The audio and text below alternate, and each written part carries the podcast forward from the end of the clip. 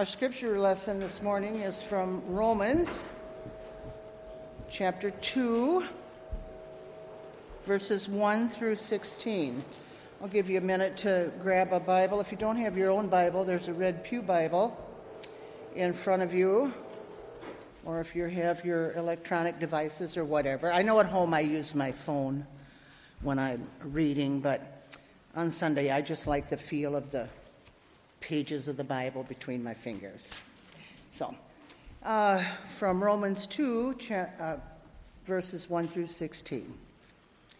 You therefore have no excuse, you who pass judgment on someone else, for at whatever point you judge the other, you are condemning yourself because you who pass judgment do the same things.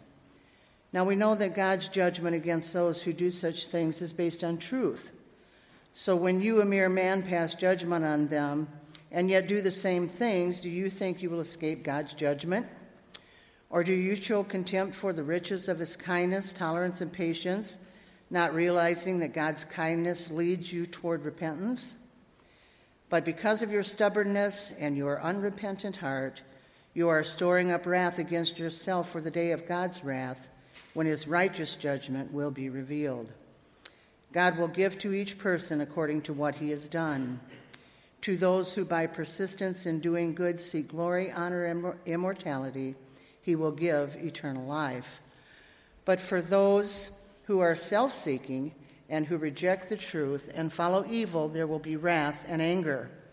There will be trouble and distress for every human being who does evil. First for the Jew, then for the Gentile, but glory, honor, and peace for everyone who does good, first for the Jew, then for the Gentile. For God does not show favoritism. All who sin apart from the law will also perish apart from the law, and all who sin under the law will be judged by the law. This is the word of the Lord. Thanks be to God.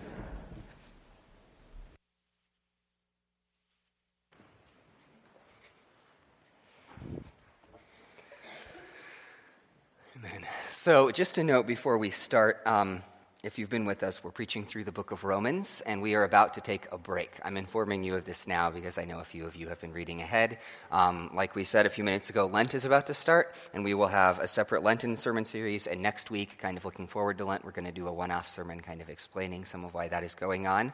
Do not fear if you are enjoying the process, although I suppose celebrate if you're getting tired of it. But um, we will come back to Romans and pick up in verse 17 after Easter. But, um, but just so you're aware, mainly I know a few of you have been kind of studying and reading ahead, which is wonderful. And if you want to do that, I'm not going to stop you, but if you um, don't be surprised by that next week. Before we come and look at this text, let's pray.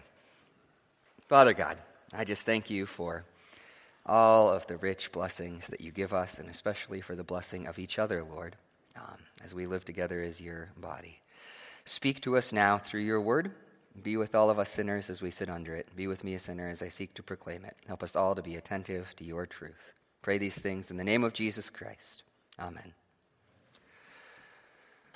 So, um, so yesterday, my wife and I went with the kids and watched the Lego Batman movie, which is really, really funny. And um, comes as close to a pastoral recommendation from the pulpit as I guess I'm willing to give movies about Lego Batman.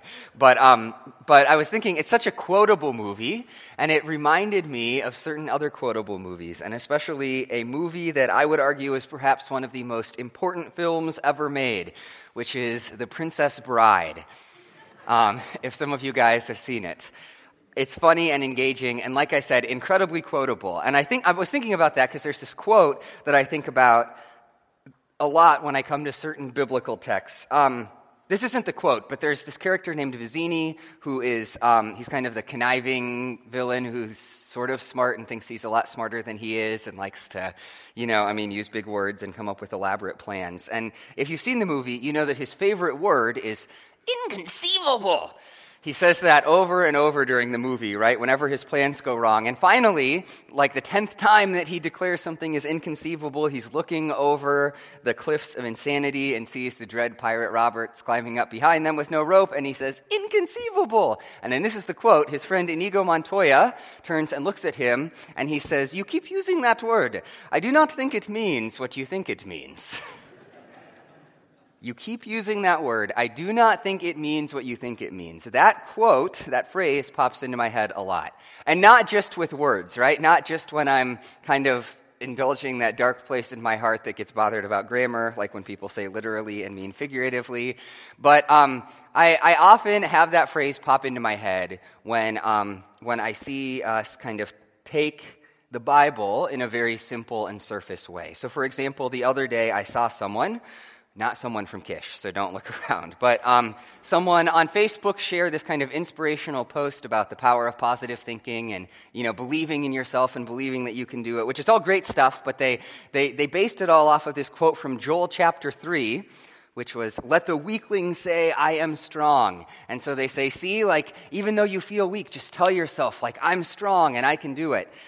And again, I'm, I'm all for that sentiment, but, um, but I know what the book of Joel is about, and I thought to myself, I don't think those words mean what you think they mean. And, um, and sure enough, when I checked, um, that's actually God mocking the nations um, and telling them that even though they're weak, they're deluding themselves and that He's going to come trample them down and their blood will run like wine, which does not at all fit with, with the Facebook post that was quoting the verse. But, but anyway, I say that because I was thinking exactly that same phrase and that same thing about a part of our text for this morning. If you look at verses 9 and 10, um, Paul makes this declaration. He says that there will be trouble and distress for every human being who does evil, first for the Jew, then for the Gentile, but glory, honor, and peace for everyone who does good, first for the Jew, then for the Gentile. And those verses, when you read it like that, they seem to be saying what I think all of us kind of naturally believe about the world and salvation. We believe that, you know, there's kind of good people and bad people in the world, and that we're the good people, right? And that come judgment day, God will kind of sit down and tally up our goodness and badness and say, yeah, on the whole, you're a pretty decent chap. You know, welcome to eternal life. And if Paul could hear us say that, even though I think that's just intrinsically in our world and in our culture and in a lot of people's hearts the way we think, I think Paul would say, I don't think that those words mean what you think they mean. I don't think they mean what you think. If you've been with us for the last few weeks, you know that these verses are continuing this argument that Paul has been making. This argument that the truly righteous are righteous because of faith, not works. And that argument rests on this idea that we are sinners, fundamentally, all of us, that all of us are under judgment. And it's leading him towards this ultimate declaration in chapter 3 that there is no one righteous, not even one. His case is that we are not judged the way we just said, or rather, that we are judged the way we just said, but that we shouldn't be nearly as confident as most of us feel that those scales are going to fall in the direction that we want them to. We shouldn't be nearly as confident in our goodness. To understand this, then, we need to walk through our text for this morning. Paul's telling us that these verses we just read, we should not read them and feel excited. We should read them and be cautious and maybe even a bit fearful about our own works because all of us are ultimately going to fall on the evil side of that equation. All of us are deserving of God's judgment on our own. Paul makes this case in this text through three arguments, all right? First, that our own judgment shows our condemnation. Second, that God judges our intentions. And third, that God judges impartially. We are all deserving of God's judgment because our own judgment shows our condemnation, because God judges our intentions, and because God judges impartially. First, our own judgment shows our condemnation. Paul starts by arguing that even without God's holiness or any of that entering into it, we're condemned simply by, the own, by our own judgments, and in partic- particular by the judgments that we pass on others if we applied them to ourselves. So look at verse 1. He says, You therefore have no excuse, you who pass a judgment on someone else. For at whatever point you judge another, you are condemning yourself, because you who pass a judgment do the same thing. So to get this, Paul's kind of been laying a trap for his readers in chapter 1. And we didn't we didn't talk about it there, right? So chapter 1 is about human sin and human beings, so it applies to all of us. But you might have noticed as we were going through the end of chapter 1 that Paul talks about them. He uses the pronoun they, right? They suppress the knowledge of God for idols. They are darkened in their understandings. They are sexually immoral. And those verses climax in this massive list of sins that Paul gives that you might remember from last week. He says, They have become filled with every kind of wickedness, evil, greed, and depravity. They are full of envy, murder, strife, deceit, and malice. They are gossips, slanderers, God haters, insolent, arrogant, and boastful.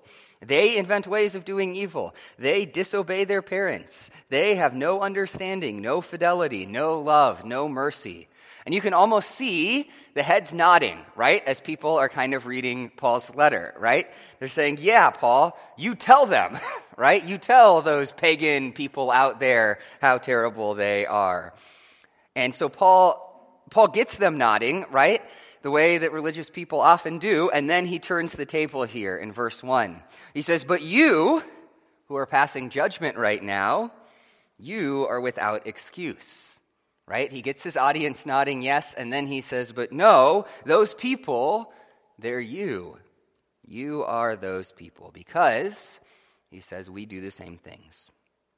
In the first place, that list that I just read, you hear it and we love to say, oh, yeah, that's about those people. But when you actually think about it, that is a list that none of us are innocent of, right? Greed, envy, deceit, gossip, wishing someone ill. I mean, come on, those are sins that all of us at, at, different points in our lives are guilty of, right? I mean, showing no mercy and being arrogant are exactly the sins Paul's hearers are doing while they're nodding their heads thinking about those terrible people on the outside.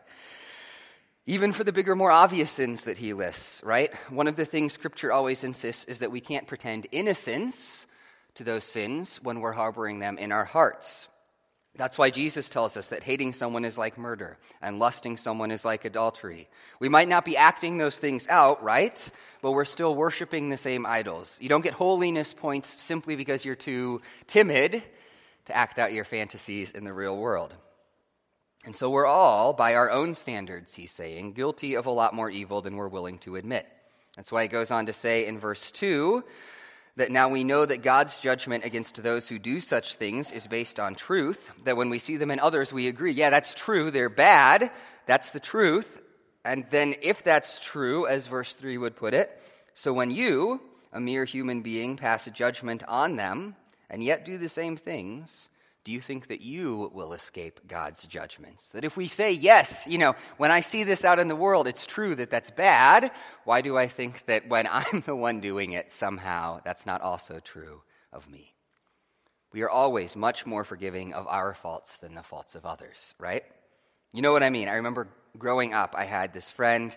I knew him through elementary and part of high school, and his parents were, I mean, they were terrible, right? And not in the like, up for debate way. Like they would scream these profanity laced arguments at each other while I was at their house sometimes. And in the categories I have now as an adult, right, they were physically and verbally abusive at times. I mean, but what I remember about that is in the midst of all of that, I would be at his house sometimes and they would launch into these long diatribes about what terrible parents the other kids in town had, right? And even as a child, I remember thinking that's crazy but it's a craziness that, while maybe a little more naked in their case, is a craziness that all of us share because we all do the same thing, right? Maybe not in that way, but I am often blind to the sin in my life while I see it in others. If anything, there are times that when I, when I examine my heart that I realize the sins that most frustrate me in other people frustrate me the most because they're the sins that are most true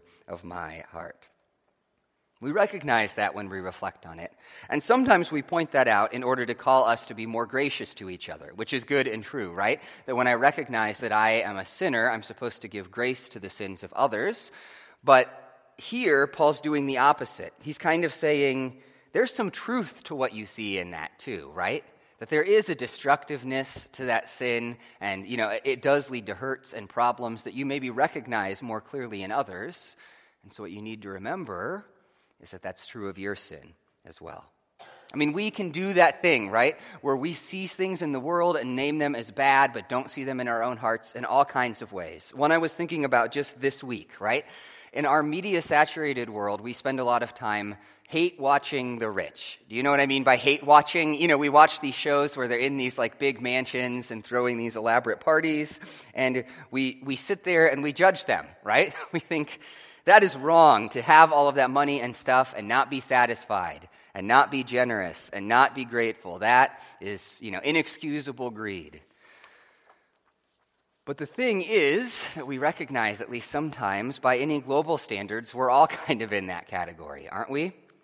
I mean, I know it doesn't feel like it to us, but it doesn't really feel like it to those people on those television shows either. They live in gated communities, and we live in the better parts of the United States, and it's easy for us all to be kind of blind to it. But, I mean, 17% of people in the world own a refrigerator.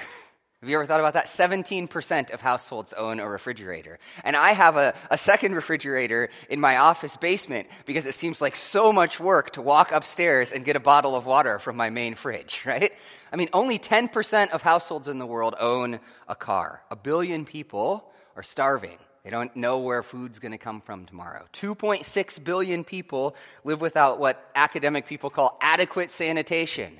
2.6 billion, which is like seven Americas, right? Without adequate sanitation, which is the polite way of saying they don't have working toilets.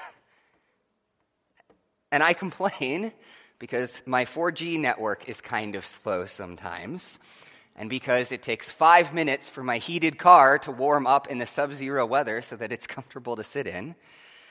And because I'm having the same meal two nights in a row, right? When people are starving by any sensible measure on the stage of the world, I am in that rich and blessed category. I'm part of that 1%. I am a high roller. Elizabeth could be on the real housewives of Stillman Valley. And that half of the world's population that makes less than $8 a day could watch that and think those same things. What is wrong with these people to have all that money and stuff and not be more grateful and generous and content?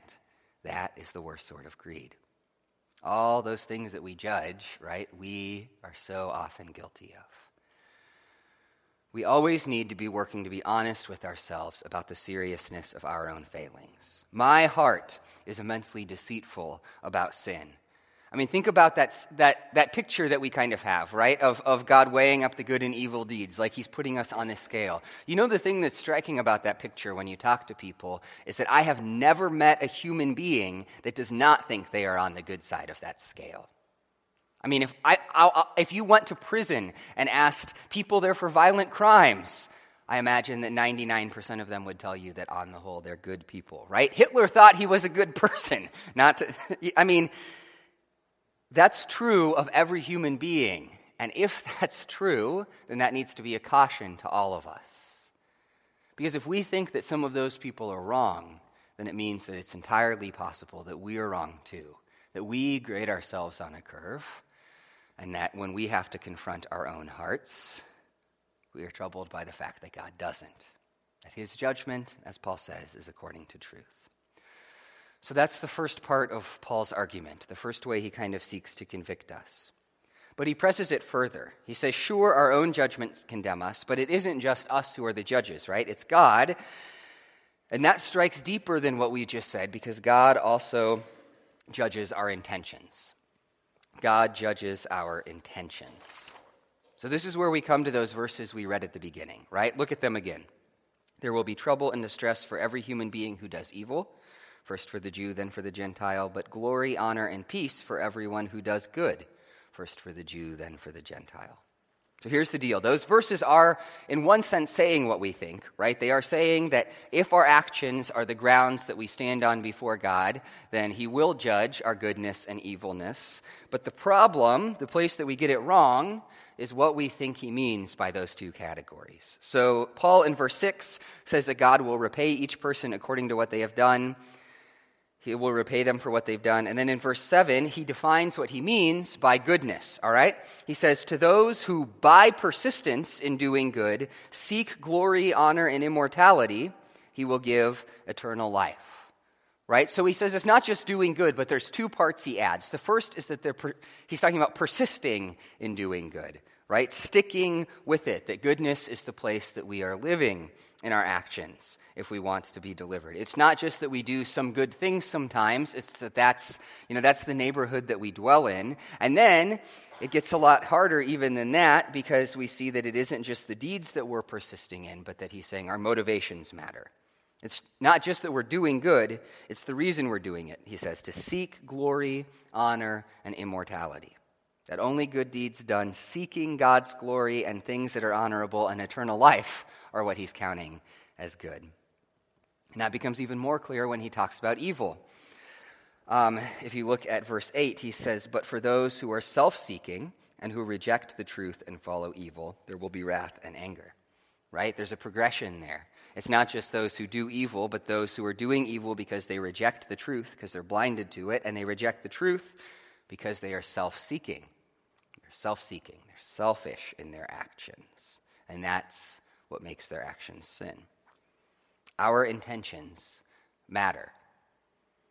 Now, I mean, we, we actually get that intuitively in one sense, right? I mean, like, we get that the guy who is humbly and anonymously at the soup kitchen every week trying to serve the people there, that there's a difference between that guy and the celebrity that shows up for, you know, for an hour before Thanksgiving, right, for a photo shoot. We understand that the first guy is doing this thing out of generosity, but the second person is probably doing it for more selfish reasons. But that is true in Scripture of all of our actions, that for something to be good, our intentions also matter. Right? So wrong actions are always wrong, but good actions can still, at least in an ultimate sense, be wrong if they aren't done out of a desire to glorify and seek after God.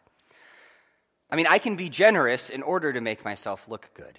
I can b- use my gifts in order to call attention to them. I can do good deeds out of pride or envy or a number of other kind of wrong motives. And those good deeds then are actually colored by that sin. We mentioned this term already. Some of you might remember it total depravity, right? That theologians use to try to describe the way that the Bible talks about our sin. And we said total depravity does not mean that everyone is as bad as they could be, right? It doesn't mean that people don't do great things. It doesn't mean that everyone is sort of like this evil, crazed, you know, cannibal. But it does mean that um, every part of us is colored by sin or warped or twisted by sin. So that not just our actions, it's not just our actions, right? But it includes our, our thinking and our feeling, and importantly, it includes our intentions. And so then that means that the other piece of that idea of total depravity is that if that's true, then almost everything we do to some extent is colored by sin. Even the good things that we do. Not that they're all outwardly bad things, but that we can't escape sin just because we think we're obeying or we're avoiding the kind of like bad outward actions. I mean, let me just give a very personal example, all right? Every week I stand up here and I do this thing, and I think this will be maybe a useful example because you guys don't do it, but it'll make sense. Like, I, I try to preach God's word, right? And I do that because I think that that's a good thing, you know, externally to do. But inevitably, within my heart, it is a complicated action, right? There are parts of me that want to do it for good reasons, to glorify God, to serve Him, to serve you all. But there are other parts of me that have other things going on, right? That I want to, um, that I want people to like me, that I want to look impressive to people and have them kind of admire me. And every week I fight and struggle in prayer as I prepare to come up in the pulpit and seek to do this thing and seek as much as I can to have it be this stuff, right, that's driving it and not this stuff. But every week, I know that somewhere in the dark shadows of my heart, some of those wrong desires are still lurking. And every human action is like that.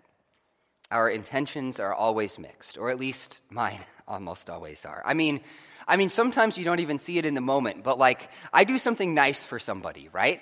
And in the moment, I feel like I'm doing it out of pure motives, but I see this thing happen, like an hour later, where I start having this irresistible desire to just tell somebody about the thing that I did. You know what I'm talking about? That I so want to just kind of let it drop in conversation, that humble brag kind of thing, right? About this nice thing I did for this person. And suddenly I have to realize that maybe I wasn't just doing this thing for this person. Maybe I was doing this because I wanted to look good too. Now, none of that means that the fact that our motives are mixed should keep us from doing good things, all right? That's the one mistake I feel like it's easy to fall into. I do still stand up here in the pulpit and preach that stuff, even though that's something we're going to wrestle with in our hearts. That doesn't, it's, it's like, you know, Jesus says that being angry, you know, with your brother is like murdering him, but that doesn't mean that you should murder your brother, all right? Um, it's that same sort of thing. But it does mean two really important things for us as we struggle with sin. First, that reality that God judges our intentions means that we need to be engaged in that struggle at the level of our intentions.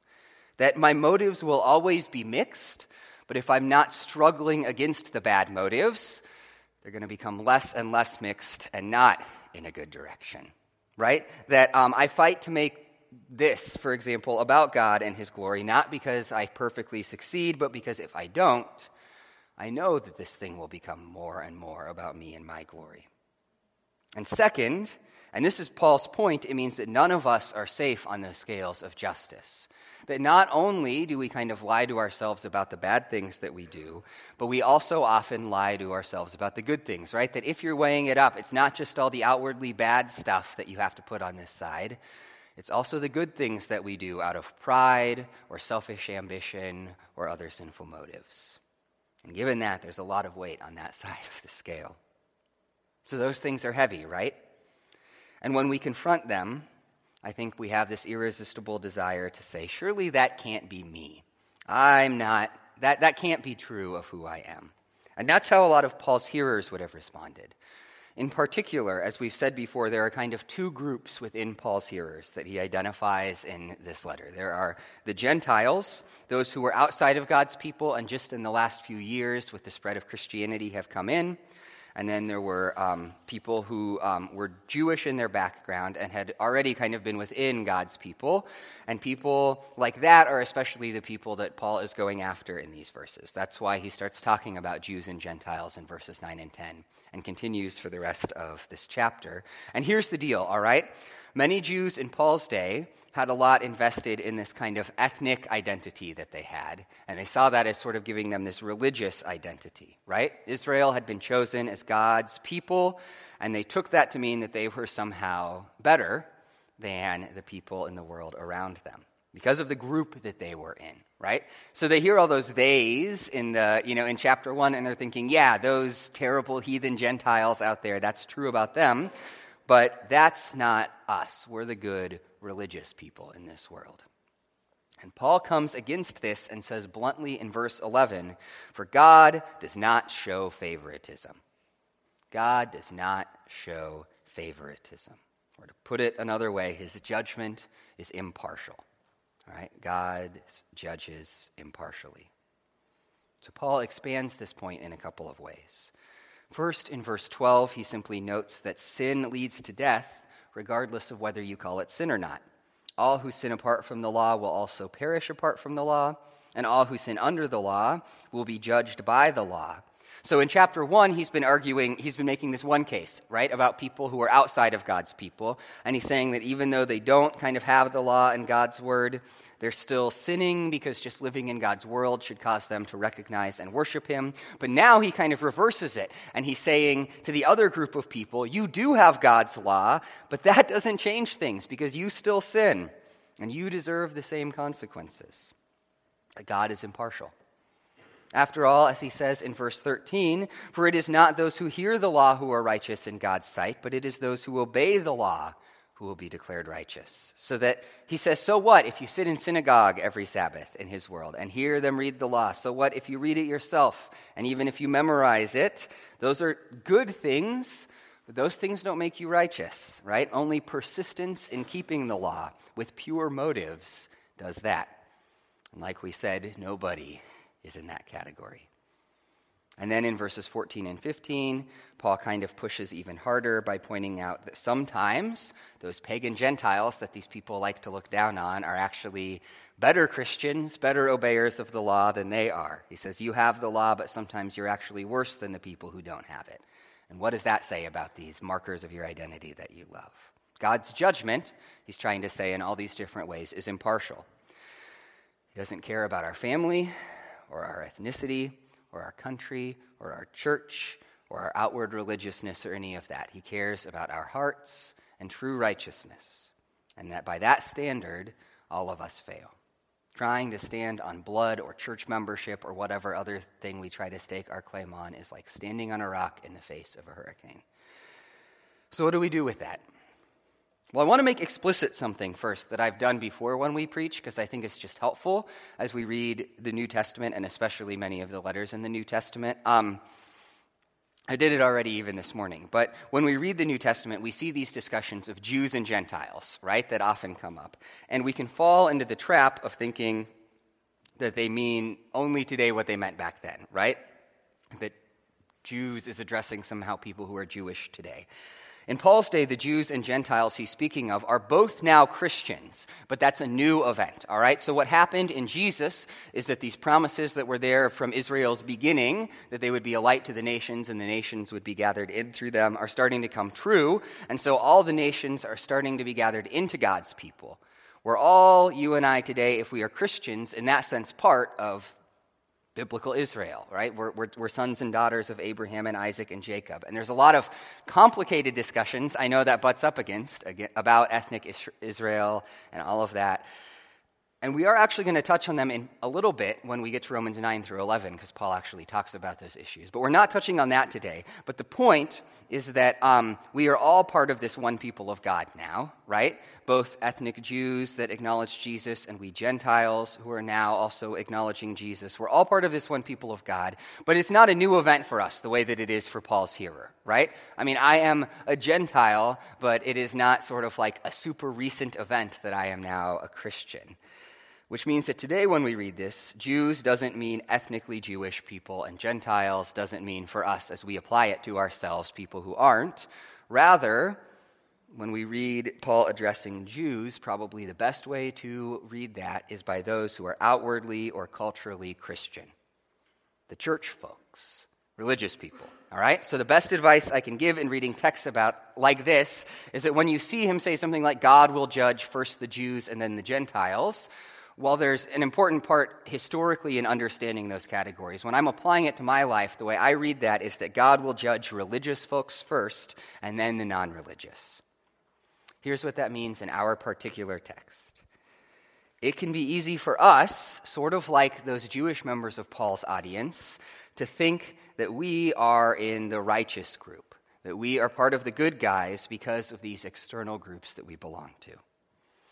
We are Christians because our family is, or because the people around us are, or because we, we listen to, you know, to the Christian radio stations and put inspiring Bible quotes on things. We can hear about sin and sinners and think that God is talking about the people who aren't in those groups, the people out there, the non religious people. But God's judgment shows no favoritism. This is one of the things that burdens me as a pastor in this place, in the rural Midwest, right? Jesus tells this parable of people on Judgment Day, and they all think they're Christians, right? There's this huge group of people that stand before the throne and say, Lord, Lord, didn't we claim your name? Didn't we do all these things in your name? And Jesus says, Away from me, you workers of evil, I never knew you. And I feel the weight of that because I fear that is exactly what it is going to be like for people in this part of the world where we live, people who all outwardly kind of assume that we're Christians. That that, these, that in the Midwest, the Bible Belt, conservative Christian country, people are going to come to the final judgment, and some of them will stand before this throne and say, Lord, aren't we good Christian folks? Didn't we vote the right way and have good families and get baptized and go to church some? And with sadness in his eyes, Jesus will say to those people around us those same fearful words. And my heart breaks when I think about that. And I regularly pray that none of us would be such people, because God's judgment is no respecter of persons or families or regions or labels. All alike will have to stand before God in his perfect holiness and answer for themselves and their actions and their intentions. And on that ground, none of us can stand. Which is the point of all of this. I know that that is a hard set of things to confront.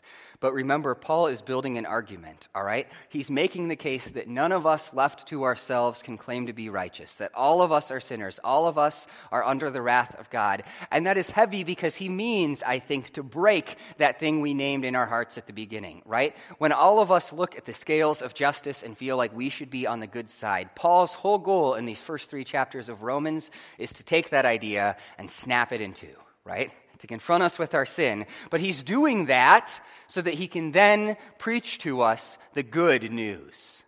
The good news. We get a hint of it in these verses. I didn't put it up there, but in verse 4, he says, Do you show contempt for the riches of God's kindness, forbearance, and patience, not realizing that God's kindness is intended to lead you to repentance? That the reason God has not yet judged sin, Paul says, is because he is seeking to bring us to repentance. That is what Paul is really calling us to when we feel the weight of our sin, not to moral reform. I think that's this instinct we have that's so destructive. We hear scripture come to us and we say, We're good people. And then Paul comes and says, No, you aren't. And you feel the weight of that, and the conclusion you reach is that you need to just crack down and be better, right? But that's not what Paul's trying to tell us. Rather, what he's calling us to is repentance and then faith, which is always the other side of that coin from him. Repentance, and then as he'll start talking about in verse 4, faith.